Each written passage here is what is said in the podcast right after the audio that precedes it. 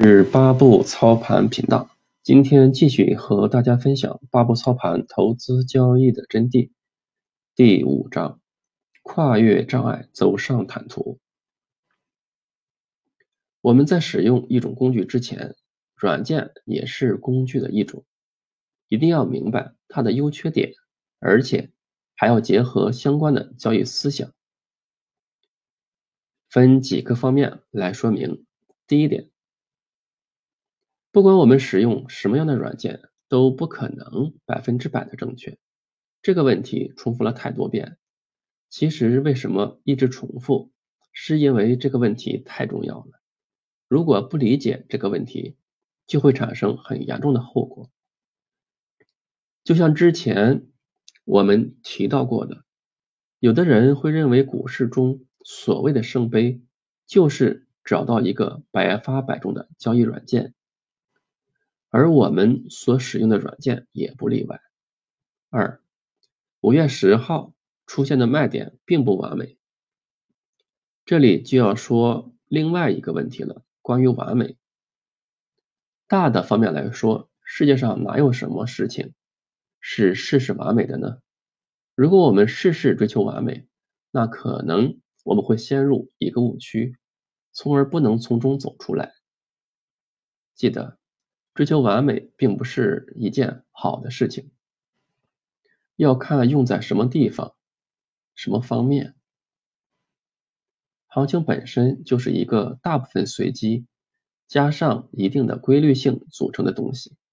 我们如果在行情上追求完美走势，那是不可能的事情。如果我们非要去追求，事后会事与愿违，因小失大，更甚者。会使你失去探索真理的机会。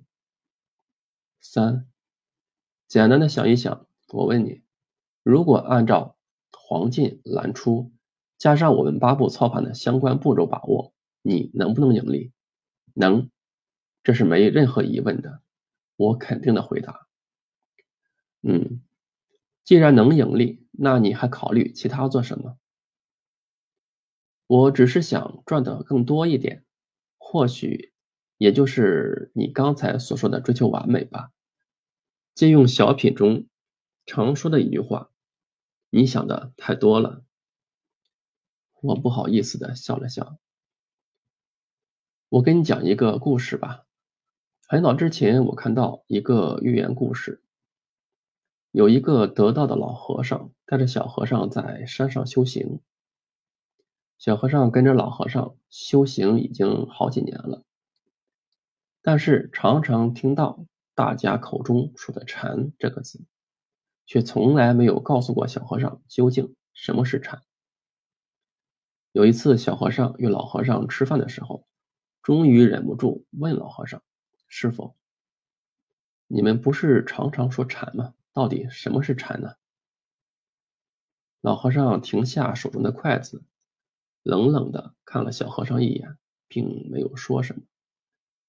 到了晚上睡觉的时候，小和尚又忍不住问老和尚：“师傅，你快告诉我吧，到底什么是禅呢？”这次老和尚有动作了，他轻轻的用手敲了敲小和尚的头，然后闭着眼睛对小和尚说：“吃饭的时候吃饭。”睡觉的时候睡觉，这就是禅。吃饭的时候吃饭，睡觉的时候睡觉。这句话确实禅意十足，每个人都有不同的理解。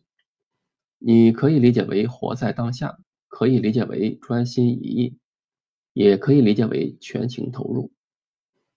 这段话我想到的就是，该做什么事就去做什么事。对于我们做交易的人而言尤其重要。我们要根据一个标准下单子做交易，在没有下单之前，很多人就会去想、去担心，行情千万不要跌呀，这样我就亏了；或者又想，快快上涨吧，这样我就会赚很多的钱。其实这样的情况时常会发生。也算作大多数人的正常的心理活动，但就是这样的心理活动，却直接暴露出了我们的不足。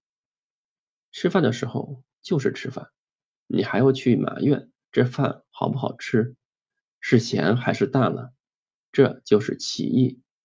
我们明明根据一个标准而下单子，还担心那并没有出现结果的事情，是不是我们的修行不到家呢？而对于我们来说，另外的一半事情就是卖出。当卖出的标准出来的时候，我们就要平仓出来了。不管是亏了还是赚了，我们都要卖出来。但这个时候，很多人就开始想了：我如果卖了，它要继续上涨怎么办？我不就少赚了吗？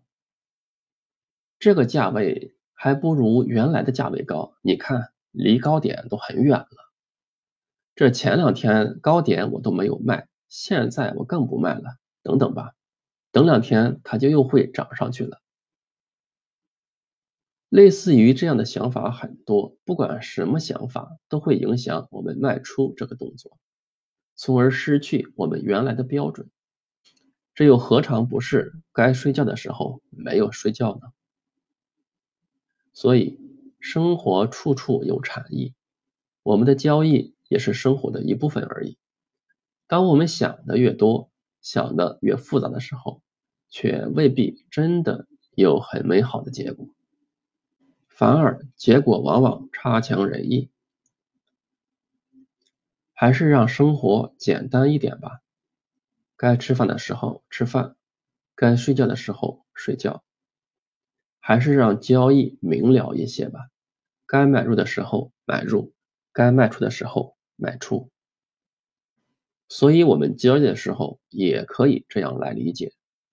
记住，股市如人生，也像大自然中的事物一样，我们能把握住我们能力之内的事情已经很不错了，这足够你非常成功。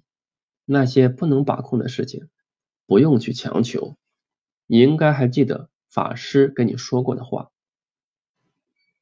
是啊。真当我们遇到一些看似简单的问题时，是不是真的能想通、想透彻呢？我心里想着。其实人活到老学到老，我从那次谈话中也受益匪浅的。而且我还为我们的交易系统总结了交易心法：不预测、不判断、不担心、不期待。我称之为心法。好好的体会一下，这里面所包含的内容，其实在之前已经慢慢的涉及到了。我听到后，心里反复重复这句话，就越觉得悟不透里面所包含的内容博大精深。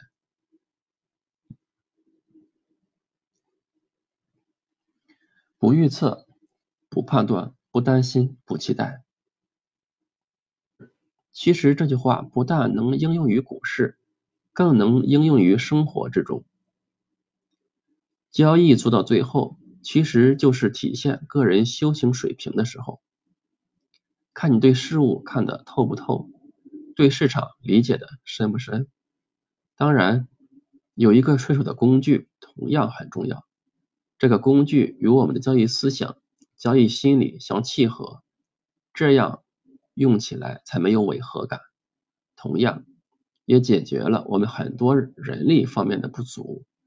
你也看到了，我们的思想是做强中最强的那部分行情，而我们的软件也是符合这样的体现。对，对，这是肯定的。如果用的工具与思想不同，那怎么用，也不会有什么好的稳定的成绩的。我说。是的，你再看一下这两个重要的指标的用法，结合你后来曾经做过的万科 A，仔细看一看有什么体会。今天的分享就到这里，我们下节再见。